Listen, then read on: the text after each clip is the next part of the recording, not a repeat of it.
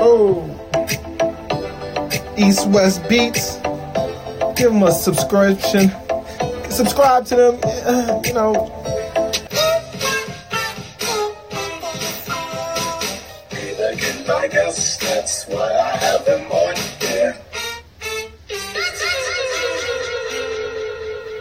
Welcome to another episode of I Can't Make This Up, the show about bringing people together from different backgrounds to share true stories that have happened in their life. I'm your host, AJ Dunk, spelled all caps. You can find me at www.ajdunk.com. So I'm Alex Pomerantz. I am uh, the guitar player in AJ's aforementioned uh, house band, Salt Pepper Ketchup. Uh, much love to my boys Ben and Adam, and of course Jesus.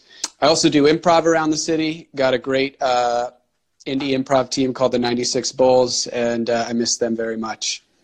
Look at the timing of that. Jordan was on last night. I know. Did you watch that? Man, You, I You did. were watching it. You were watching I was it. watching it because I was like, how are they saying shit and fuck on? I know that was shocking. The ones he was wearing in those games they were showing against the Celtics, I want those. We're not here for Michael Jordan. No, unfortunately. Alex, will you please share this story that you cannot make up? I call it the Spirit Bunny incident. There's a tie-in to um, to 420. My college girlfriend, um, her name was Becky. Uh, she she broke up with me at the beginning of the day on 420. And uh, so, you know, I was a sad stoner that day and just, you know, went off, got high with my friends in the park and was very reflective. So Becky broke up with me because she was going to study abroad in London, and uh, I guess she wanted to like, you know, fool around with uh, cool London dudes. We flash forward to about a year later. I'm studying for my finals. I don't think I'm going to do well at all on this final. So I smoke a spliff with my buddy, and all of a sudden I get a booty call text from Becky. She's like, yo, come to uh, the fancy dorm on the other side of campus and, like, you know, just meet me there. I'm like, uh, all right, fine. Tell my friend, like, uh, Becky just texted me for a booty call. And he's like, that's fucking stupid. Don't, don't go see her. Like, that's not a good idea. I put my jacket on and I make my way outside. I'm listening to mid 2000s indie rock playlists, like getting psyched up. Um, you know, Psyched up. yeah, I gotta psych myself up. Finally, like approach this like glowing, amazing looking tower, like the really fancy fucking dorm where like the really rich kids stayed. I start texting her, and I'm like, "Hey, I'm outside. Uh, I haven't been in here before. Just like you know, tell me what to do to buzz up." No response. She just got wasted. Sent me a booty call text. Didn't even fucking think of it, and passed out. So I texted like two or three more times and still no response.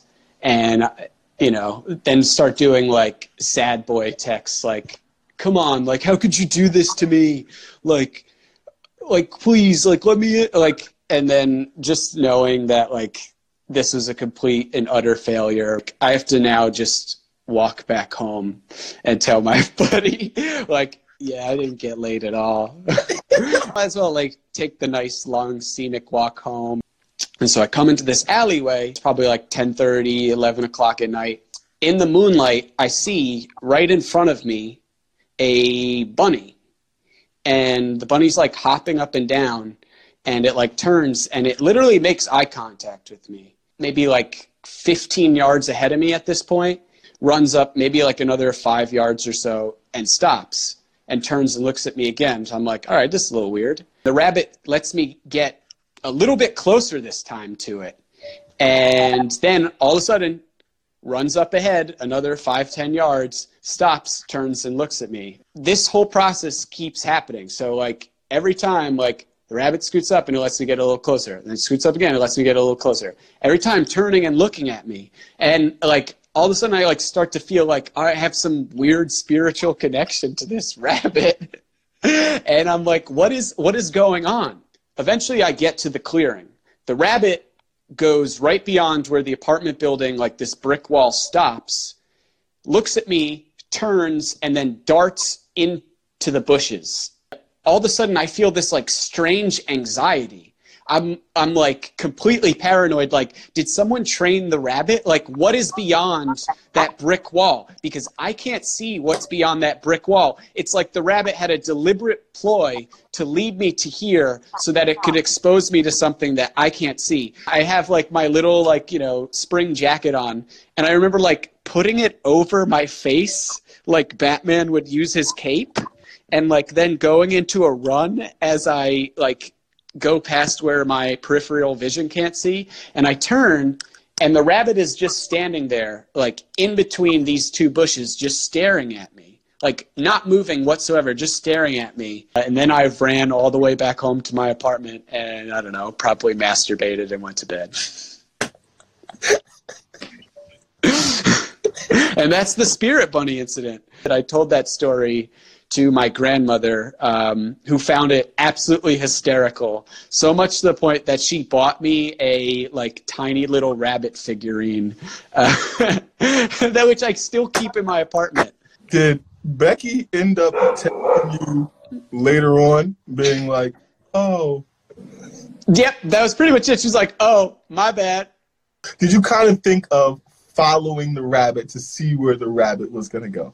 Yes, the rabbit just stayed put in bet- in this little clearing between two bushes. If I had seen it leave that spot and go somewhere else, I definitely would have turned and followed it because at that point I was like, this is this is something real. I can't remember half these classes I took in college, but I remember this inc- incident so vividly, like frame by frame, second by second, like like a movie. One other thing it did, AJ, is occasionally it would veer off like it was going to just go into the woods somewhere and then it would just make this big roundabout circle and then make sure it came right back to like the trajectory we were on together. So it was i think it was just fucking with me. And so instead of a booty call, he almost went down the rabbit hole. Yep. oh becky type- with the good hair. She did have good hair gio. I'll give her that oh becky with the good hair very nice pun i appreciate it Boom. oh she Or brunette. No, this was a question that was just before, but really this was before the episode even started. Wow, it's actually relevant. Uh, I'm I'm a brunette guy, and she was a brunette. So there you go, two for the price of one. She was drinking vodka sodas. Geo Merck said, Lola as a name. Low. Oh, actually, that is a good name. How weird is this? He was not viewing from the beginning. And in the beginning, we were talking about Michael Jordan in Space Jam. Mm. And there's Holy shit! In Space Jam. Oh wow. First off, AJ, thank you so much for having me on this. This was a fucking blast, and thank you to everyone who tuned in to hear my uh, my uh, tale of when I was a young and stupid man. The most going. I'll be right back. Okay, yeah. The most captivating part of it, uh, as AJ and I discussed, was uh, Jordan can just say f bombs on ESPN. Apparently, These are Yeah. the ones we're talking about?